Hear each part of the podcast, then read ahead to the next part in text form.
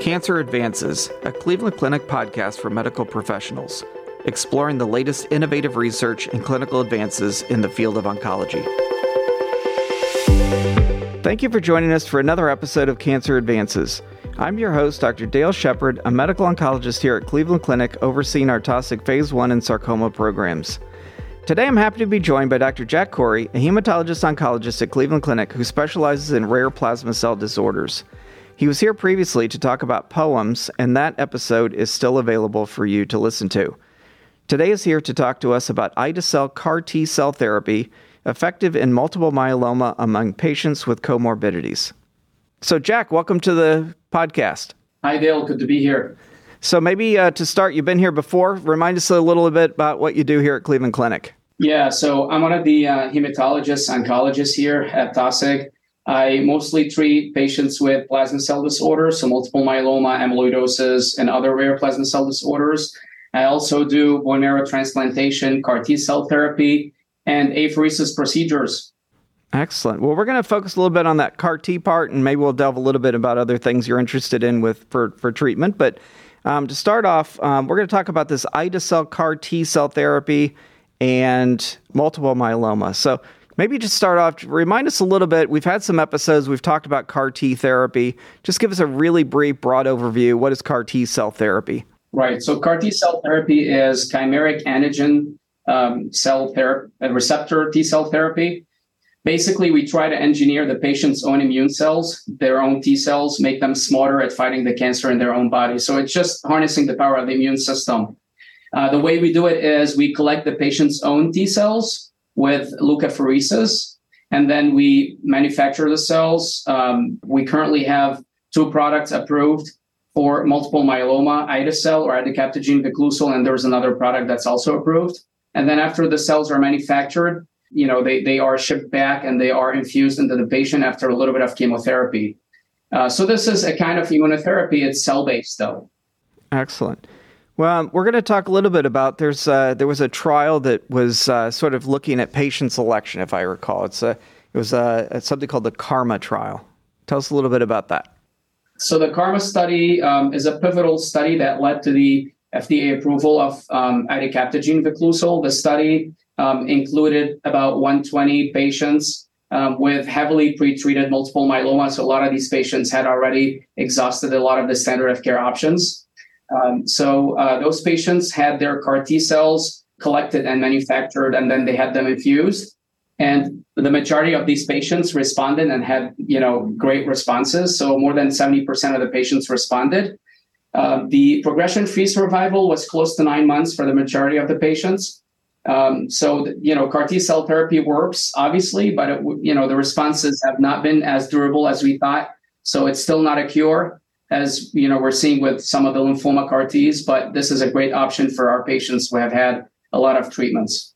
I guess um, do we have any sort of early thoughts in terms of why they're not as durable for this population? Yeah, so there is a lot of work that's currently being done on the mechanisms of resistance. And some of the thoughts are that the CAR T cells are not really persistent in some of these patients. You know, there's some senescence that happens. Another thought is that you know the myeloma cell gets very resistant. They, you know, it comes up with all kinds of uh, biological approaches to kind of resist the, the CAR T cells. So it's it's been mostly just the you know resistance of the myeloma cell and potentially lack of persistence of the of the T cells. And so, and as you mentioned, these are all pretty heavily pretreated patients. Correct. And so the the approval of the drug is for that population specifically. Correct. More than four lines of treatment um, are is the current approval by the FDA. So a lot of treatments before we can get people to CAR T, unless on clinical trials. Now, CAR T as a as a therapy, particularly lymphoma, has been around for a little while now. Is that is it becoming more widespread in its its sort of availability, or is it pretty still pretty uh, specialized therapy?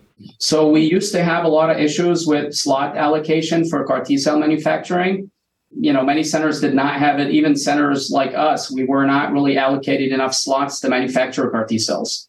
That's getting better. Um, you know, pharma companies they have more slots. They're offering more slots currently for our patients, so that's great. Um, and I think more centers are acquiring CAR T cell therapy um, capabilities currently. So I think that, you know it sounds like more centers are having CAR T cells you know, at this time, and we are having more slots being allocated to the majority of the centers. So there is more access for sure, and that's been in the span of the past month or so. So a lot of progress in that area. That's excellent. So tell me a little bit about the retrospective study that you were involved with. As you know, Dale, with a lot of the FDA approvals that we have, it's always good to take a look at what we're doing in the real world to make sure it matches up with the clinical trials. So that's what we did. We formed a consortium uh, with 11 other centers in the US, and we looked at our data. You know, we had about 150 patients that were infused with idecabtagene vicleucel in the real world setting, and we tried to study their outcomes. What was really important to note from that study was that 75% of the patients that were given CAR T cell in the real world setting would not have been eligible in clinical trials for CAR T cell therapy. So, three quarters of the people that we treat in our daily life with CAR T cell therapy would not have been eligible for clinical trials with CAR T cell therapy, which was really, it was just very interesting to learn that. And those people were not eligible because, you know, their performance status was not adequate for the study, or, you know, their kidney function would not have been up to par they they had cytopenias like a low neutrophil count or low platelets that would have precluded them from going on study. Um, so it, it's great to learn that you know a lot of patients that would have been excluded from clinical trials can actually treat them in real world, and you know the CAR T cell therapy was really safe for those patients. They did not really have more toxicities, and it was pretty effective for a lot of the patients that we treated on you know in the real world setting. So that's that's encouraging, which is which is why I always tell people you know, in the region and elsewhere to always refer patients to us, even if they think they don't really look as fit as they think they would for CAR T cell therapy, because, you know, a lot of these patients would end up actually being listed for CAR T and would get um, the therapy. So I guess it's somewhat striking that, you know, 75% of patients wouldn't have been on the trial. So, I mean, it kind of speaks to um, not only how you can use the drug once it's available, but even earlier to trial design and just you know, imagine how much faster a trial could accrue if they had less restrictive um, criteria. How many things are we keeping from patients that might benefit from them? Exactly. And this is where the field is going. A lot of the trials currently on CAR T are using CAR T in the earlier lines of treatment, even in the first line setting, where people's bone marrow is healthier, um, they're not as sick, you know, their performance status is better. So we're hoping that in the next year or so, CAR T cell will be approved for the um, earlier lines of treatment. I mean, I guess anytime you get new therapies and particularly expensive therapies, um, there's sometimes a little more scrutiny from insurance companies. Um, has there been pushback for, for that, or is it pretty easily overcomeable? Not really. It's been very easy to get, you know, CAR T approved as long as you follow the actual indication, you know, after four lines of treatment. Um, but yeah, it's been, it, we have not really been getting pushback from insurance companies, thankfully. Um, of the factors you mentioned, performance status, kidney function, cytopenias, age, are there any of those that that you give you most pause when you see patients? So if, if someone is referring in a patient, is there is there one factor over another that that might end up maybe leading you not to go down a CAR T path? Yeah, uh, the, the main thing has been kidney function for me. And this is because we have to give lymphodepleting chemotherapy to a lot of these patients before uh, CAR T cell therapy. And this is mostly to kind of, you know, make sure that the cells um, expand after infusion. It's more for the immunosuppressive role of lymphodepletion. Um, and one of the, some of the drugs that we give for that are renally excreted, and being on dialysis can be a problem. So, uh, you know, potentially, you know, kidney dysfunction um, and being on dialysis have been uh, the ones that I've been looking at the most in terms of saying no to CAR T cell therapy. Um, otherwise, cytopenias have not been an issue. Um, performance status, you know, unless the, if the patient can walk, even if they're 83, we can still consider it. And the the upper range on the on the age in the study was 83. So there was, you know, a patient who was 83 that got treated. The one, uh, the oldest patient that we've had here was 80. Um, and he's done great. And this is one of the case studies that we submitted for Consult QD, uh, where uh, you know the, the, patient did very well, and he's a year out from his CAR T, and he's still in remission. Never had any toxicities or anything. He was a, a really fit 80 year old, didn't have any organ problems, no organ dysfunction, and he did very well. When we think about, especially when you're using uh, some of these more complex therapies and you're kind of outside the the PI norms, if you will. Um, is there more of a hesitancy on the patient part to to get these therapies, or on a provider to to send patients to you? No, it's not on the patient's part. It's always on the on the provider. I feel um, patients actually they're they're very excited about CAR T. They know about it and they ask their docs to refer them. Um, I think you know we're seeing more and more referrals. So I think this you know stigma is kind of um, um it's kind of fading away. Um, so hopefully we'll see more and more referrals with time. I mean, how do how do you think studies like this, these retrospective experiences, which you know 150 patients is is pretty significant for uh, this kind of therapy? Um, do you think there's a hope that this will affect how future trials are designed? Yes, I do think um, there will be hope, and we're already talking to pharma about you know study design for future studies, and we are trying to drop some of the um, inclusion criteria and exclusion criteria that could preclude a lot of patients. Now, the, the good thing is CAR T cell therapy will be moving ahead in the myeloma paradigm. So we will be treating people with CAR T anyway in the earlier lines of treatment.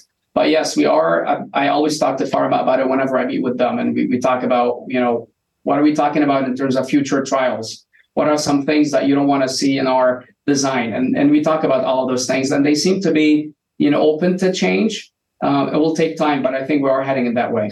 Excellent. I guess um, you say there's currently two therapies that are available.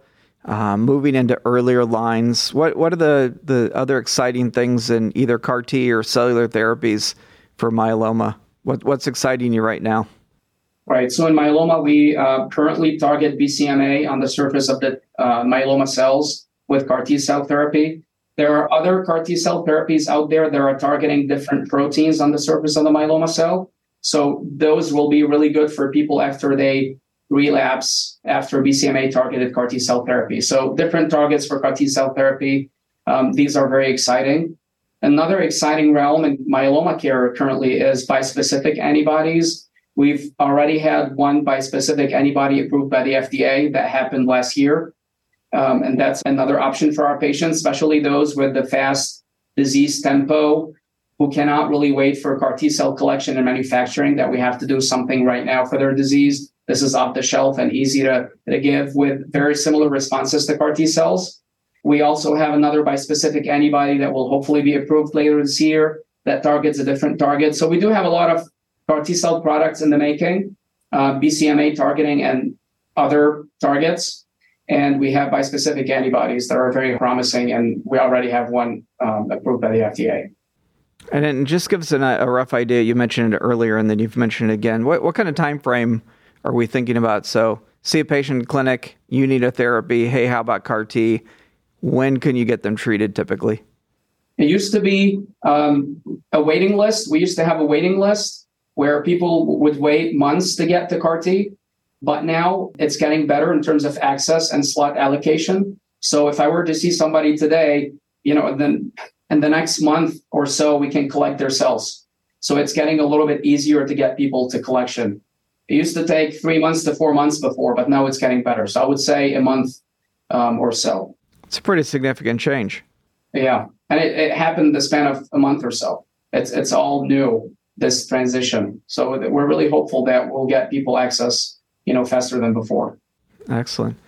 When we think about these therapies, certainly we we talked about how um, we don't need to be as, as concerned about some of these factors like age and performance status.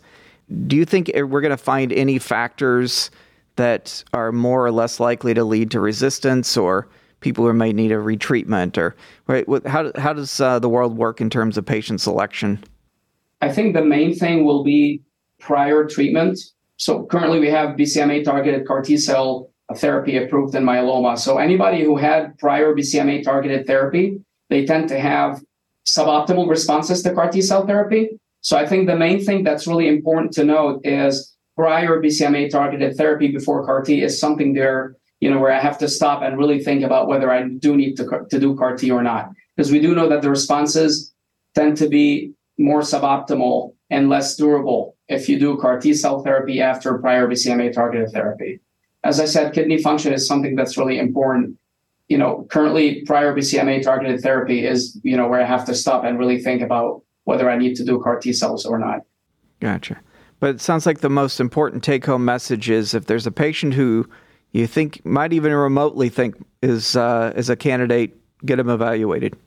Correct. Well, it sounds like a really exciting field. Sounds like lots of exciting things going on as usual. That you know, how do we use the therapies in the best way? Thanks for your great insight today. Thank you. Thanks for having me.